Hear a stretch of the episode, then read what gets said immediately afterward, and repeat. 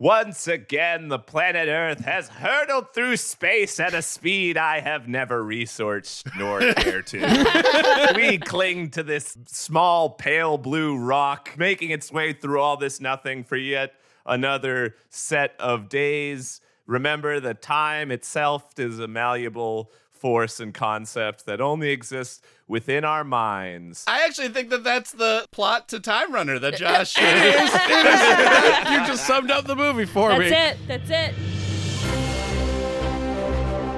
Once again, four podcasters have come together to read the runes from cinema's history to see what the year 2022 holds for all of us. In this case, I think runes is spelled R U I N S. Greg and Josh, I have not seen your films, and uh, if they're anything like Jamie and mine, I would say the uh, outlook poor. I know. I'm very curious to see if Yeah. 2022 sounds worse than 2021 sounded when we did this last year. To be fair, has there ever been a movie made about the future that was like, it's great? That's a boring they- movie. yeah, there's like, we figured it You know out. what? It's all fine. This first film needs no introduction beyond this iconic line Roll the tape! Insert sound of uh, soiling. I would love. painful. I would love. No, I No, want. no, I we're really not. wish that you were just like needs no introduction, and then you fucking do a, a pull quote that is something that nobody remembers. Listen to me, Hatcher. You gotta tell them Soylent Green is people! Yes, indeed, number 77 on AFI's 100 Years, 100 Movie Quotes list. And in fact, the only context I had for this film until last night. a film so memorable you don't have to watch it. But besides being people, what is Soylent Green? the year is 2022. The place is New York City. The population of New York City is 40 million. It's an ecological dystopia. Resources are depleted to near zeros. Staples we, the audience, may take for granted, such as vegetables or beef or a sunrise over the ocean, are now children's stories the elders passed down. Instead, sustenance is supplied almost entirely by the Soylent Corporation, who provides a communal food supply for half the world in the form of chalky wafers. Their latest product, Soylent Green, is hailed as a miracle, harvesting the protein of ocean plankton, but it's in constant short supply, causing breadline riots on every Soylent Green Tuesday. Rioting crowds are scooped up by scoopers, literally uh, heavy machinery designed to take the poor somewhere. Uh, the majority of New York's vastly overpopulated crowds sleep on the streets or in churches or on doorsteps in such congested numbers you have to watch where you step. The only people to avoid these fates are predictably the rich. The only people who can afford to live in spacious apartments and purchase real food at exorbitant prices. A jar of strawberry jam goes for $150 a pop. They are well cared for and removed from the horrors of the world. Their apartments even come with built in furniture. And by furniture, I mean what they call concubines who are included in apartments to serve their tenants as slaves. 2022 is a uh, real blast.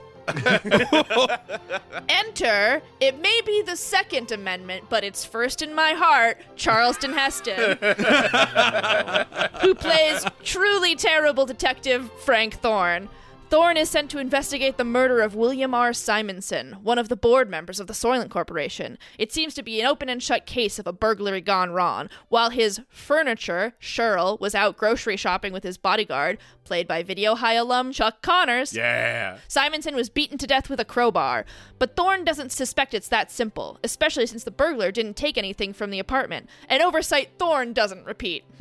Pocketing everything he can get his hands on alcohol, soap, beef, vegetables, and the promise to return to take advantage of Simonson's furniture. Thorne returns to his precinct with the theory that Simonson's murder was actually an assassination. He sets his assigned book, a police analyst named Solomon Roth, who lives with him. yeah. Um, yeah. questionable. On looking into Simonson's life and provides him with two key pieces of evidence oceanographic survey reports from 2015 to 2019.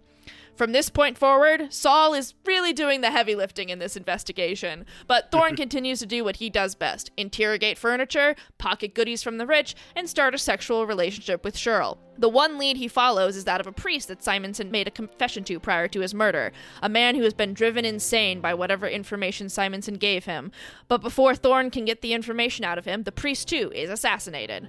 Thorne's superiors try to take him off the case, and various assassination attempts on his life try to sway him, but he's just too stubborn. Again, probably because as long as he's investigating it, he has unquestionable access to Simonson's apartment and riches. Spoilers, it entails having sex with Cheryl, who is quickly falling for Thorne, all the while he still sees her as nothing more than furniture. The real investigating work is done by Saul, who, with the help of the other books in the NYPD, deciphers the oceanographic report and learns the oceans are dead. There's no way Soylent could be made of ocean plankton.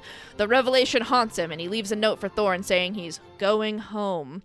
Saul heads to a euthanasia center where he is treated to a symphony of classical music and images of the world before he slowly dies. S- just a sidebar euthanasia in 2022, bad. Death with dignity, though, I say that that's something they have over us. So It's a short list. it's the short list. Thorn doesn't make it in time to save him, but Saul's final warning is to relay what he learned and to beg Thorn to find proof to make them stop. Thorn breaks into a sanitation plant where dead bodies from the city are taken, a surprisingly easy endeavor, and it is there that he learns the horrifying, if unsurprising news the bodies of the dead are converted into soylent green, and humans have been eating each other for sustenance for some time now.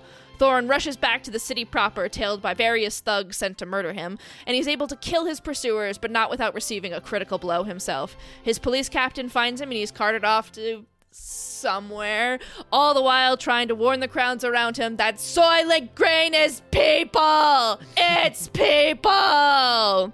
The film was released in 1973 to largely mixed reactions. New York Times critic A.H. Weiler wrote Soylent Green projects essentially simple, muscular melodrama a good deal more effectively than it does the potential of man's seemingly witless destruction of the Earth's resources. Mr. Robinson is pitiably natural as the realistic, sensitive oldster facing the futility of living in dying surroundings, but Mr. Heston is simply a rough cough chasing standard bad guys. Their 21st century New York occasionally is frightening, but it's rarely convincingly real. Penelope Gillette of The New Yorker was negative, writing, This pompously prophetic thing of a film hasn't a brain in its beanbag.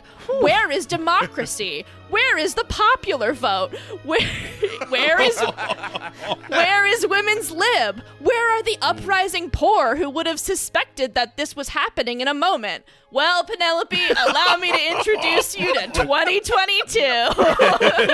Ah, the s- 70s sucked. Yeah. Nothing intellectually worth keeping Nope. from the 70s. There are some pretty prophetic images in the movie. Crowds of poor citizens wear masks to prevent the spread of disease in their densely populated areas. Riots consistently erupt due to supply chain failures. the oceans are dying, resources ebb and flow, and only the rich can escape the insecurity. Police exploit their positions, and corporations team up with politicians to become the sole distributor of goods. Honestly, the most unrealistic part of this movie is the whole portrayal of the conspiracy around Soylent Green. The few characters we meet who are in the know about Soylent secrets are driven to madness because of the truth, but at the same time, there are a lot of people working in the Soylent factories and the government and the law enforcement agents and the maintenance crews and many, many other people who must know something and keep it a secret, and they're just fine. As has been proven time and time again, it's actually really hard for an honest to God conspiracy to exist without being unraveled because the sheer math of the people in the know who would have to keep it under wraps just reaches unrealistic proportions. So the more realistic scenario for Soylent Green in the actual 2022 isn't necessarily that this conspiracy is going on and no one knows about it, but rather no one cares. it's more plausible that Soylent Green would be the invention of some tech bro in Silicon Valley and lauded by politicians as the answer to all of their creative problems without addressing the root cause of those problems. You know, like how in 2014 Robert Rhinehart premiered the meal replacement drink Soylent with winking irony after a successful crowdfunding campaign. No comment from Rhinehart on what he means when we say the word furniture.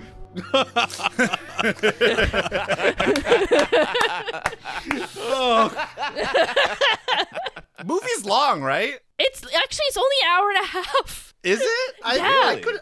Oh, I thought it was like two and a half for No, some no, it's actually it goes by at a clip. It's it's a pretty simple story, which I was pretty impressed by. Which is why I was just laughing when Penelope was like, "None of this could ever happen. Surely democracy will win." Shirley. Don't call me Shirley. My only memory of the movie is one watching it in an eighth grade chemistry class, which What? that is public schooling in America. Wow. the, the poster is Charlton Heston in ascot with his arms flailing, like scream, like basically the scream painting, being like. I got stuck on Solomon Roth and the thought of Charlton Heston creating a career of leading Jews into peril. Oh no, that's Oh. listen. The baffling thing with that, with the concept of books in this movie, every time you see a book, it's very much like a coded Eastern European Jewish person, and I'm like, why? Well, because calling them schmears just. and it's I am it's been a it's been a, it's been since eighth grade chemistry class, but I would imagine it's a pretty thinly veiled like the Holocaust is happening again thing, right? It's like not just Jews this time.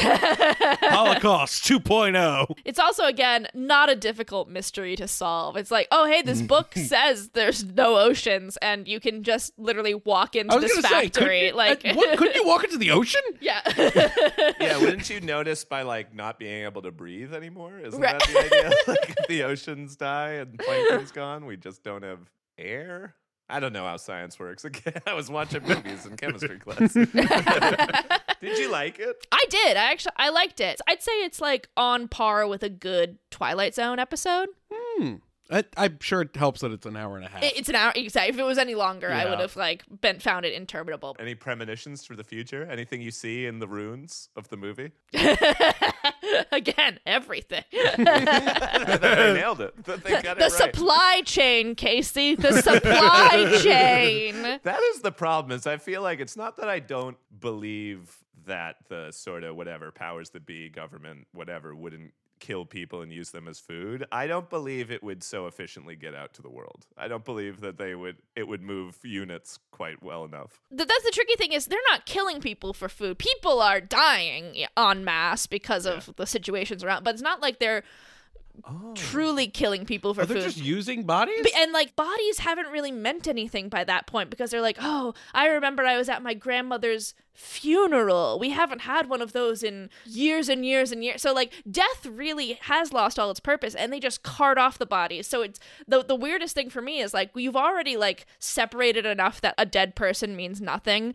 Why is it such a stretch that you're then using those dead people as protein? It's called sustainability, baby. I've always said that when I die, I'd love to give my body to cannibals or something, or like uh, have it as an option at the wake. Like Right, instead of an open casket, have like an open bar. yeah. you know? At least your bones got to be used for broth. Exactly. That's just good cooking. Yeah, well, I can send my skull to like the Globe Theater and be one of 5,000 Hamlet skulls. No, that's lame. That's stupid. That's fine. That's classy. And now I kind of want to do that. I can finally have my showbiz career after I die. A funny aside, obviously the detective's name is Thorn and like the sort of thorn in his side kind of. Uh, I found out recently that roses don't have thorns, they have prickles. Oh, that sounds so cute. I learned something from Soylent Green after all. Well, Mrs. Rogers' eighth grade chemistry class, you were right all along. Yep. I assumed you were just drunk. Mayday, Mayday. We have lost all power. We are drifting towards Centris B40. All right, we move 27 years closer to 2022 with 1990's Dark Side of the Moon. In the darkness of space, an ancient power lives. Something's out there. It's coming right at us. Second New Year movie report involving the dark side of the moon. Still no Floyd, laser or otherwise. No eclipse, no time, no great gig in the sky, and I'm pissed. if you listen back to last year's episode, because I did, there's a whole plot about going to the dark side of the moon. Apparently, 2021, 2022, all about classic rock. You mean that classic rock in the sky? No, that's Yeah. fucking classic rock up there. That's absolutely classic rock. It feels particularly damning that this Dark Side of the Moon starts with a title sequence that is quite literally on fire, which does not bode well for the next couple of weeks in my book. I'll set the scene. In the year of our Lord 2022, we have nukes in space, or so says the opening text crawl. Something about refabbing spaceships and it being really dangerous, but it, it truly doesn't matter until it does, and even then it really actually doesn't. Basically, we're in the dark expanse on a ship doing a routine mission near the moon when everything starts to go haywire, sparks start shooting out of computers immediately, and everyone seems surprisingly calm about that. then the ship's computer nerd Paxton Warner, and notably everybody on this ship has names like this. It's the Matrix. Flynn Harding, Dreyfus Steiner, Ooh, this is some Dune naming right here. Giles Stewart. Damn, 2022's awesome. yeah, this is honestly the most inaccurate depiction as there is not a single Logan, Madison, nor Asher to be found. anyway, Paxton Warner, who's played by Lloyd of The Shining himself, Joe Turkel, oh. sporting the same big glasses he wears in Blade Runner, is talking to their cyborg lady dual core T9 state of the art big boy computer named Leslie, which is literally just a chick who sits in a room who, when they turn her on, she's like, Hello, what do you want to know? it's wild. It actually it makes all these sequences where people are trying to get information from a computer actually interesting rather than just typing onto a screen. So that's kind of cool. But yeah, Leslie's all like, Yeah, nothing's wrong with the ship. And then suddenly there's no lights, and then they're gonna run out of air in two weeks. Actually, I lied 24 hours. Literally all of this information ch- it happens in the first five minutes of the movie. and everyone is reacting like they don't have their preferred milk at the coffee shop. Not that they're being faced with their impending freeze death. So, yeah, I mean, everyone's just like, we've got 24 hours until we're going to die. I guess we should uh, send a distress signal. Uh, so the ship is basically floating space junk, and nobody can get anything working, and they're floating towards, wait for it, the dark side of the moon. Hey. Cue money here.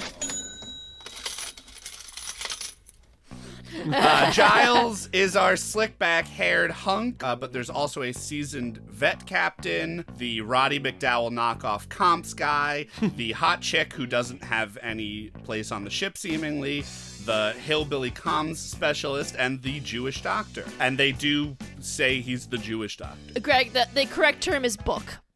Oh, sorry. Suddenly, out of the darkness, an old NASA ship comes towards them, and since they're dead meat anyway, they dock to hopefully snag some of their sweet, sweet air and hopefully fuel. As you'd imagine, there is no one on board the ship. Everything is weird and filled with water until they find uh, the body of a rando guy who is jettisoned from the rafters above them. They bring him onto the first ship, and they find that he has a perfect triangle cut into his guts. And thus starts the movie's most baffling and maybe true to our times obsession. This movie is about the Bermuda Triangle. What? Wait, wait, Wait. wait. This movie that is in space movie is about the about What? the Bermuda Triangle. Wait, this You movie see- is called Dark Side of the Moon and has This triangles, movie but is is not about, about- Pink Floyd. the Bermuda Triangle. You see, the old NASA ship originally splash landed in the Bermuda Triangle along with 665 other ships over the years. And wouldn't you know it? But if you project these coordinates out from Bermuda to the dark side of the moon, our fair ship is right smack in the middle of the Bermuda Triangle slash moon trajectory. Oh So if you were to guess that the movie goes full Carpenter thing here, you'd be right. Before anyone could say Event Horizon, the devil gets on board and starts chest bursting and sucking people's faces into their triangle gut hole. Casey going is from Googling this host movie to already. host and taking their dang souls.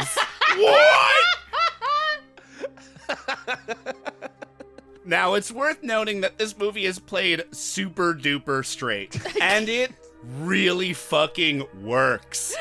Despite the fact that everyone is playing it like they're on downers or trying to do their best Carrie-Anne Moss in The Matrix, it's legitimately creepy, highly atmospheric, and downright fun. It's got a whole mess of endings. Uh, which is usually a bad thing, but in this case, just sort of ratchets up the bonkers. At one point, the android computer spikes the camera and says, Get away from me, you motherfucker, to the audience. I like it when a movie plays a little coy with me. The crew of Space Corps 1 has discovered its secret. Come on, that ship splashed down in the Bermuda Triangle 30 years ago. What's it doing up in space? Look at this. 666, the mark of the beast.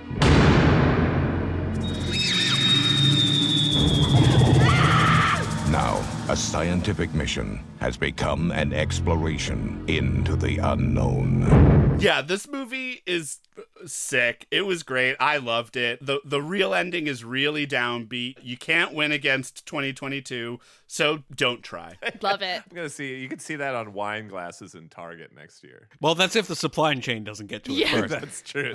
yeah. Greg, I want to go back to the crazy bonkers names for a second because what's Sure. fascinating to me about that is the writers of this movie were writing it in 1990, 1989, and taking place only 30 years later. So that implies that they're writing these character names being like, yeah, yeah, yeah, this year people are going to start naming their kids these crazy bonkers Yeah, yeah. names. Dreyfus is, is is big on the list as a first name. I love the idea of casting the Bermuda Triangle into space. Man, yeah, it, it doesn't make a lick of sense, but it does work. It is one of those things where it's like the audience is like miles ahead of the characters all the time, but it's still just super fun. It's also just like funny. Giles, the main guy, is just like, name all of the ships. How many? And they're like 665. It's just like, Jesus, God. it takes that guy like two days to figure. He's like, oh no, it's the devil. like tonally it really shouldn't work but it really does it's really fun So it's like a John Apprentice Carpenter. yeah, I mean, I guess there is something like laughable, like a like a laughably ridiculous characterization of people to think that there's obvious death and destruction and catastrophe happening all around them. They're at this like perilous position in space where like death is around every corner. Instead of panicking or doing something about it, they're just like talking to personified AI and like goo- googling ridiculous conspiracy theories. Isn't that like laughably silly? uh, one second, one, one second, guys. Uh, hey Siri, call Kettle Black, please. there is also a whole sort of C plot where the hillbilly guy who's obsessed with guns almost kills the main character which feels very timely Yep.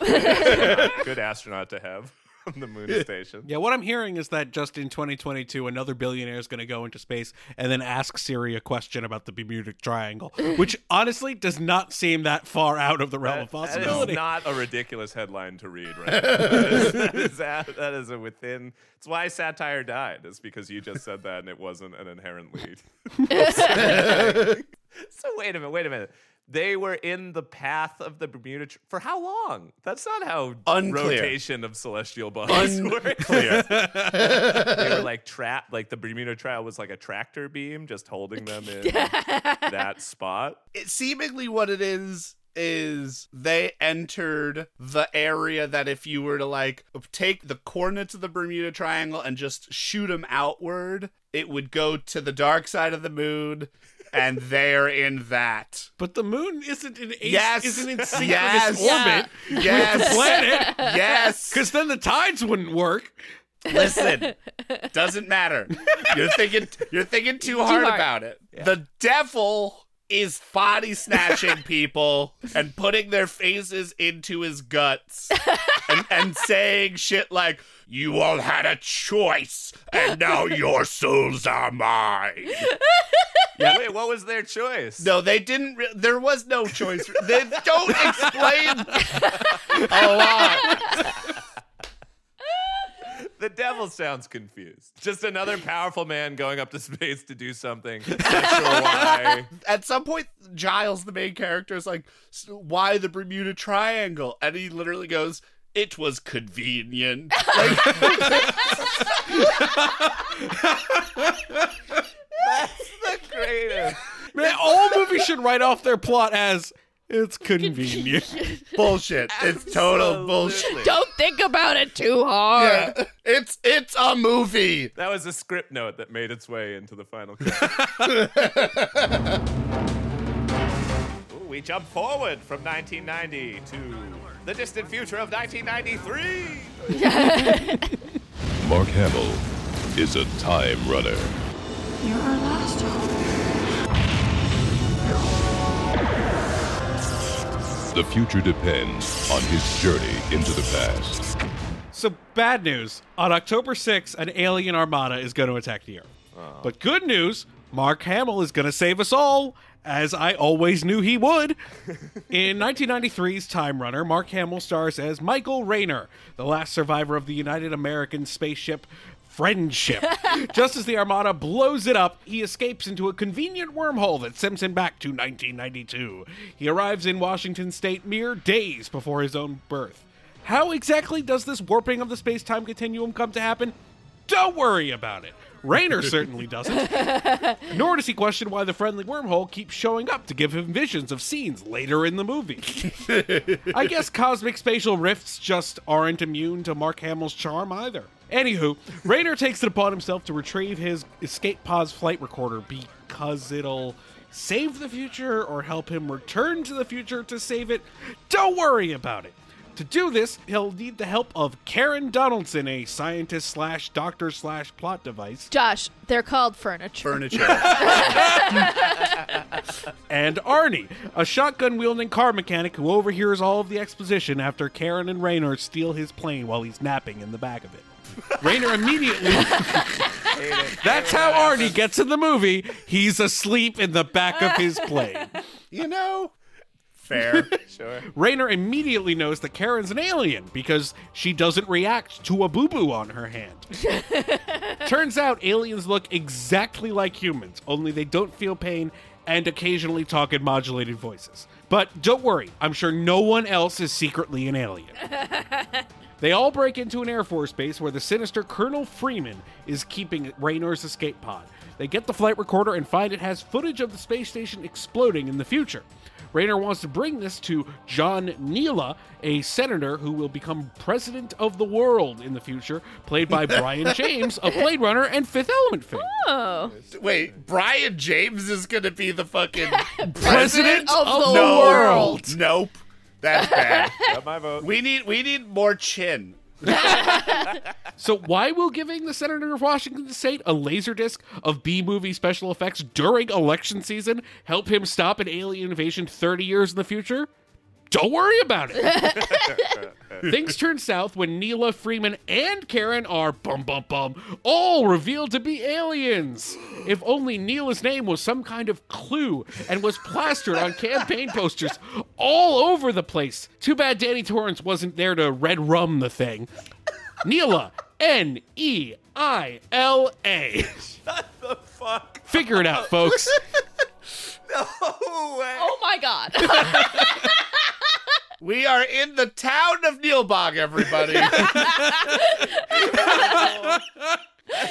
so good.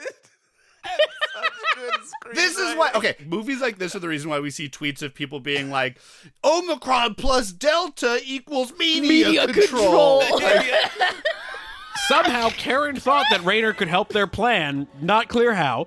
The wormhole butts in to show everyone Rayner's mom being killed on his birthday. Neila thinks this is a pretty neat idea, so he dispatches some goons to her house to stop Rayner from ever being born. Rayner escapes, and Arnie drives them to Rayner's mom's house. She's packing to drive herself to the hospital herself because she's a badass single mom in the early 90s. I'm getting vibes like this is like kind of like another movie made around the same time. I don't know what you're Like, talking about. I'm not sure what. Though. I don't. Get, there's nothing I can Yeah. can, can match this to. No. Raynor arrives in time to stop Neila's goons, but his mom gets hit in the crossfire. She dies on the way to hospital, but at least he managed to save his own birth. That is until Neila kidnaps the baby Raynor. Uh, some gunplay ensues. There's a chase around a scaffolding factory, and in the end, Neila is sent tumbling several stories to his death, which causes him to vanish from the future in a bright light. oh, did I forget to mention that this entire film is cross-cut with scientists in 2022 hacking into a Ukrainian missile silo to destroy the aliens and keeping President Neila hostage at gunpoint? Don't worry about it. Thanks, Hunter Biden. Yeah. Meanwhile, in 1992, Raider pulls a Luke Skywalker and fades away into the Force, or something. And from the ether, he imparts these final words of wisdom that I think we should all bring with us into the new year. If I can live in the past, maybe I can change the future. What does it mean? Don't worry about it. What does that mean? Live in the past. Past. Maybe, Maybe I I can change the future. He's a new kind of Terminator. Sir, we have to talk. Your life and the lives of millions depend on it. And he's after a different kind of alien. You're one of them, aren't you? Time Runner. This was a very, very disappointing movie to me. Oh, I, Oh, I'm I saw time travel and Mark Hamill, and I got very excited. Yeah, but you forgot to look at 1993. Movies didn't get good until 1994, Josh. We all know that. Mark Hamill post Jedi, pre Batman, tough. It was a tough Yeah. time. I like that moral. If I can live in the past, maybe I can change the future because it cuts the present out of the equation totally. Yeah, there is no now, so why should I do It anything? is truly a very sort of existentially dark thought. Yeah, Raider never really does anything in the whole movie. Like he's shown the future enough to change it. So he like saves a waitress's life because the wormhole is like, "Look, you will get this waitress killed." He's like, "Okay." but is the wormhole like anthropomorphic? Like no, it's just like a swirly Okay. like, I'm thing. picturing like a, a fun animal sidekick, but it's a wormhole. Be like, beep, beep. Oh, that would be great. No, it just randomly a cloud appears and he has a headache randomly and then oh, Okay. Oh, and other people can see the wormhole visions, Oh wow. Okay. which is not important. The thing that I am getting from this movie is that 1993 or 92 people were fucking stupid if they didn't look at Brion James and went like, "There's something wrong with that." guy." Yeah. Well, Oh, and I think he knows they're stupid if he chooses the name Neila. Neila, like, yeah. Yeah. yeah. He's, He's not just flaunting subtle. it. Because we, the reality voting populace, are really batting a thousand. we, we do such a good job here in reality. Did the tea leaves tell you anything at the bottom of this? Uh... There is no lesson to be gained from this movie. Except if we can live in the past, we can change the future. Yes. What I get from that is uh, we need to keep doing remakes. That is the premise of spin off and reboot sort of culture, isn't it? Right? Is if we could live in the past, we can save the future. Yeah. it's just let's remake everything. That's the tagline to nostalgia.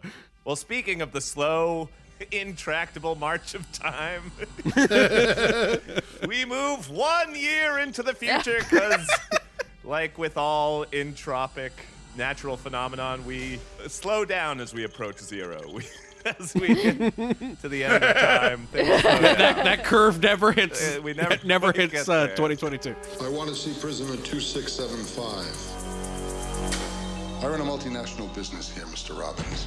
Basically, I take human garbage from around the world and I reprocess it. You will have no future contact with the outside world. No visitors, no phone calls, no letters. For all intents and purposes, you're dead. Was there anything you wanted to add?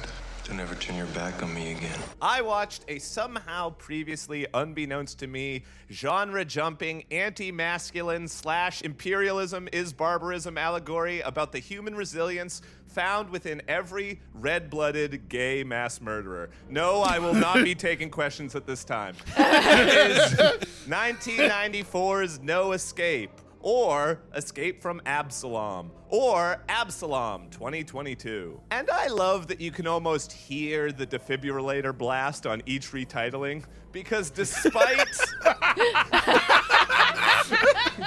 because despite the re-release attempts tracking through all forms of at-home media from laserdisc to blu-ray a cadre of character actors and cinematechs at the top of their form and even a sega genesis video game tie-in Wait, what? yeah there's a sega genesis game it's a 2d I need an like emulator stat. Holy goddamn shit. yeah, it's a 2D kind of like Contra-esque platformer. The game seems to be gamifying one awesome sequence from the beginning of the movie, and that's it. And then ignoring the rest of the movie. Also, this movie was not a hit. No, no, no. As so, Not a not a flop per se, but but when your budget's twenty million and your gross is fifteen, you usually didn't get a Sega tie. no, right? No, but that's the thing. Is what's amazing is despite all these things No Escape has going for it, No Escape seems to share the fate of every jungle fortress, future wasteland, cannibal hench person. It splatters across the screen. Live weird, die exciting, and get forgotten. Maybe its lack of success had something to do with its ability to be repackaged as A. Blood pumping action.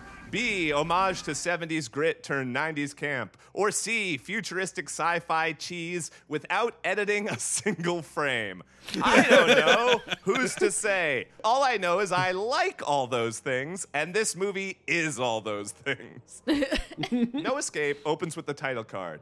In the year 2022, the international prison system is operated by private corporations. Criminals from all over the world are exploited at a profit. Prisons have become big business. And that's a check, check, and triple check-a-loony there so far, Chief. Ooh. Cut to an off angle overhead shot of three soldiers standing at the ready on a chrome platform, looking like chess pieces set on a tiny board without the black and white. While the shadows from a nearby wilderness claw after them over plain asphalt, over which the opening credits read off names you love to love. Ray Liotta, Lance Henriksen, Kevin Dillon, Ernie Hudson, Kevin J. O'Connor, or as he's known by his stage name, Benny from The Mummy. the music then shifts from sci fi suspense to oddly romantic with the title card and Michael Lerner as the warden, which does mirror my personal feelings about Michael Lerner. I love that. I love that he's in this movie and he gets the and title card. Then the music shifts yet again without cutting from this one overhead shot to, to a militaristic march as a group of soldiers march from frame top right to bottom left of frame in front of the platform of soldiers, seemingly in uniform single file until one person. That is Captain J.T. Robbins, played by Ray Liotta, breaks rank and fucking domes the general standing on the platform. Cut to fiery explosion. Fade in to Ray Liotta's piercing blue eyes, his absolutely 100% hottest of many hot attributes. Again, I am not taking questions. and, that, and that's when the movie freeze frames. It's like, so I guess you're wondering how I got here. That's when the movie should freeze and say, How's the erection, Casey? Because I am down to clown with this movie. Ray Liotta has a transport that looks pretty much like the Disney monorail, tracking across a barren wasteland. They shot it in Australia. It's real. it was just a real barren wasteland. He's brought face to face with Michael Lerner as the warden, a hard capitalist who is making money, so says the opening titles, on the prisoners. Now, we never really see this happening. Seemingly, prison is a lot of people giving us exposition because a computer screen, essentially Zoom call, shitty hologram, which we do have in the year 2022, all tell us that Ray Liotta was a Marine, maybe recon Marine, maybe Navy SEAL, who knows. But in 2011, he was convicted for killing his superior officer in a military scandal based in Benghazi, Libya. Now, don't Google the attack uh, in Benghazi was September 11, 2012, but that's it's pretty close. That's pretty close. I, I think we can give No Escape some wiggle room here. They, they were pretty close. so we are also told that Ray Liotta has escaped from two level five facilities in the intervening 11 years since his arrest, and he is now being brought to this, a level six facility. he will very quickly be sent from that to another facility. What's important to remember is Ray Liotta can do anything. He's quicker than everybody. He's really awesome. he can literally kill at will. He can do whatever he wants, and he hates hates being told what to do. But this act of injustice against the warden gets him sent to Absalom, the feared and fabled island prison colony, 200 miles off the coast of uh, something. That's where they put their absolute worst prisoners, people who will be condemned to die there. He's dropped in Section 4, which is run by the Outsiders, a gang of familiar if you've watched any movie, sort of wasteland weirdos, but they're run by a charming but evil, villainous man named Walter Merrick, played by Stuart Wilson, the bad guy from. Uh, uh, uh, okay, look, he's in more than just Teenage Mutant Ninja Turtles 3 Turtles Through Time. He was in Age of Innocence the year before, I suppose that's important. Later, he worked with the same director in Mask of Zorro. He's really good in that. But I love Teenage Mutant Ninja Turtles 3 and, the and he's got long hair like in that movie. Like he still kind of looks like his character in Teenage Mutant Ninja Turtles 3 and he seems to have the upper hand on Ray Liotta. He throws him a knife. And then he says, and we're gonna let big guy here fight you. And a big guy with a big sword says, ah, and they get up on a log. And it seems like this guy, there's gonna be a real showdown. And then Ray Liotta throws the knife in the guy's chest, and the fight is over. Again, Ray Liotta can kill anybody at any time. You have to just remember that. Very Indiana Jones. Very Indiana Jones. But Ray Liotta gets the way, and he happens to get the gun. Again, can do anything at all times. And he runs through the woods, killing henchmen with neck snaps and uh, Uh, obvious Rambo ripoffs. At one point, he triggers a trap with one of those big logs with spikes on it, swings by, and, and he ducks to get out of the way from it. It swings past him. He keeps running. The guy chasing him keeps running. It swings back. Shot holds on empty frame. Log swings back. Guy is stuck to the log. It's great. This movie has so many shots that are that cool. He is then picked up by Ernie Hudson, and they take him back to meet the father, played by Lance Henriksen, a religious leader who has created a sort of best case scenario utopia here on the prison colony. Uh, but Ray Liotta, again, doesn't like that. He doesn't like being told what to do, and he sees it for what it is exactly the same as the evil society. They make choices where they condemn some to die for violating rules that they say keep them safe, but really it's just the same thing. The people in power making decisions to kill the innocent. Ray Liotta sees this better than anybody because of his dark past, which we don't know about, but we know about because he keeps having these moments where he sees fire and then he looks at the fire for a long time and it goes into a trance, and then we see the opening titles to the video game GoldenEye with just like bad explosions and the silhouettes of, for some reason, very buxom women dying in a fiery death. But Ray Liotta, because he's been so beat up, sticks around for a while and decides to help the facility mainly because of Kevin Dillon. Now, Kevin Dillon plays a character named Casey, who everyone spends the whole movie calling an adorable boy. Again, I am not taking questions at this time. Ca- Ca- Casey, I've got uh, a question. No questions. Kevin Dillon comes on the scene doing a bunch of things I hate. He's got white guy dreads. Oh. Oh. Oh, oh, no. It's the early 90s. He talks in this strange pastiche of like hip hop street lingo while also being like Goomba Brooklyn wise guy talk. and when he's on screen next to Ray Liotta, he does look like a sort of like Atlantic City boardwalk caricature sketch of Ray Liotta. But he charms our sadistic, cold blooded killer by sneaking at, following him everywhere like Scooby Doo and Shaggy sneaking around a haunted house. It's bananas. a good quarter of this two hour movie. This two hour movie is Kevin Dillon and Ray Liotta staring longingly at each other in close ups, holding each other tight. Ray Liotta, who has done nothing but murder every other living creature that's come in his path, saying, I'm not getting on the island unless Casey does. And then the his emotional shift is when, spoiler alert, he has to kill Casey in the same pool where he killed the big guy from the beginning of the movie. It ends with after learning that Ray Liotta has given up on all forms of society because he, as a soldier, was ordered to eviscerate a village of women and children in Libya at the order of his higher ups. He fulfills his own splody destiny by doing a blazing saddles to, to, to the villains, by leading the good guys out of their village, and then exploding the entire group of uh, bad guys. It's rad. The movie's too long.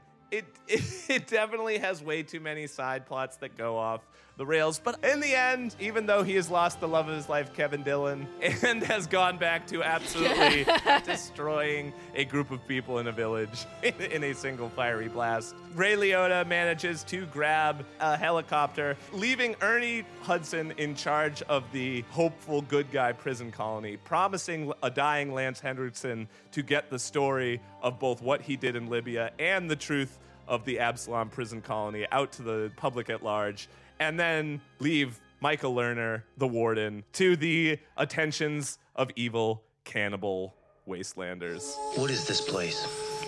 Sanctuary, Mr. Robbins. We've created a new society here, a civilized one. We live under constant threat from the outsiders. He's military trained, you realize that? Somebody taught him how to kill. You have proven yourself a highly resourceful man. We'd like you to join us. All I want to do is get off this island. I've got to believe one of three things are the culprits for this movie not doing well. One, a boring stock title. No Escape is a really like Yeah. doesn't really do much. It doesn't give you a sense of what's going on. And it is a great sounds like Sega Genesis game title, though. Sure, it's and it's not even that it's bad, it's just not much. If the movie took off, then maybe, but like it didn't and it seems like that's a pretty good reason why. Secondly, the poster is bad. The poster Oh, is yeah, really it's- bad. it's- It is Yeah. not a good It's a- poster. It's a rough one. It makes the movie look not only incredibly dated but also super boring. It looks like it looks like you're watching Super NES the movie. yeah, and this movie is not boring. It's also I also think it's confusing as hell and uh, a, a, a decision I like, but I can imagine, especially at the time, being particularly strange.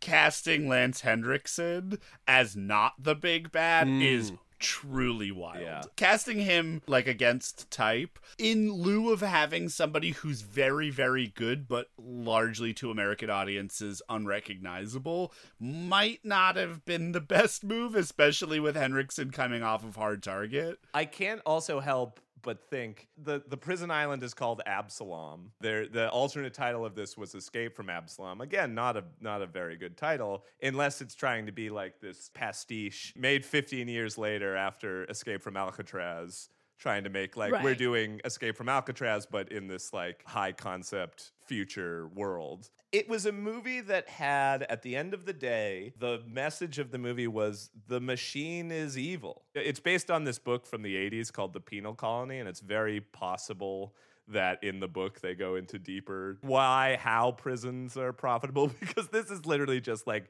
jungle Mad Max. I don't know how they're making money off of this. we have the roadmap to how prisons are profitable now. So, like, I love that the message of this movie at the end was like the system is evil, imperialism is barbarism. The military is an evil function of imperialism. This prison is an evil function of imperialism and capitalism. And is a way of just like forgetting people, writing them off, condemning the rest of their lives to elsewhere after they transgressed. And because of that it builds a like inherently violent culture within it that is a very interesting critique of the American penal system. And, you know, it's it's a Martin Campbell movie with Brian Cox as the special effects supervisor. A lot of splodies happen. it's, it's got everything. So, Casey, what were your takeaways for 2022? I guess my takeaway for 2022 is I've I've had this long held theory that um, we treat the movie Shawshank Redemption similar to how we treat prisoners culturally. We we think, oh, of course, humanity, they're people. But like in the middle of the day with commercial breaks, like I watch it sometimes. yeah, respect it and all, but like you know, like on TNT. But I actually find that it's like if you do the work that this movie requires you to, I get a lot more out of just thinking of however you want to feel about rehabilitation, crime and punishment. You know, there's a lot to be talked about, but but restructuring our idea of, of prisons as cinematic totems, as something that you like pull apart within a movie. Yeah, the idea of like using a prison colony to say the effect of the entire enterprise is dehumanizing and monstrous and assists a like greater imperial barbarism. And then you put a character named Casey in there and have every character call him a cute boy. That's this is of movie, baby. Yeah, it's not great, you know, uh, on a general sense, but compared to the other movies, it sounds like those of us who are not in prison are probably better off in the 2022 uh, world of no escape than the other movies. By omission, because we have no idea what's going on. Right. Much like the characters, the only know life on the inside. Yeah. Literally, the only thing we know about the outside world is they have really shitty hologram technology, which we, we also do. So, it's true. And we're still haunted by the atrocities in Benghazi. yeah, and Benghazi. Benghazi was still one of the worst tragedies in recent history. I feel like what the movies from last year taught us was that 2021 was a an end point, but with hope. There, I felt like all those movies ended hopefully. Even the hopefulness of like it's the end, we're all together. Mm. Let's hold hands and Mhm, embrace mhm. it. Whereas No, you're very these right. movies were mu- like 2022's perception is like this is the end, it's all over, and it's it's not going to be a good ride. yeah, We're- It's bleak. Yeah. It's bleak. Guys, no, guys, come on. I mean, you're all missing the greater lesson here. If we can live in the past, maybe we can change the future. So forget the present. Just forget it. Just As ignore say. it. It's lost. It's gone. Should all acquaintance be forgot and never brought to mind? Never Should all acquaintance be forgot? I mean, if we've learned anything, well, the years start coming and they don't stop coming.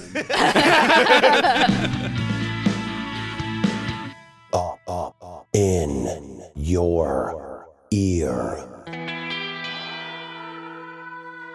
Podcast Network.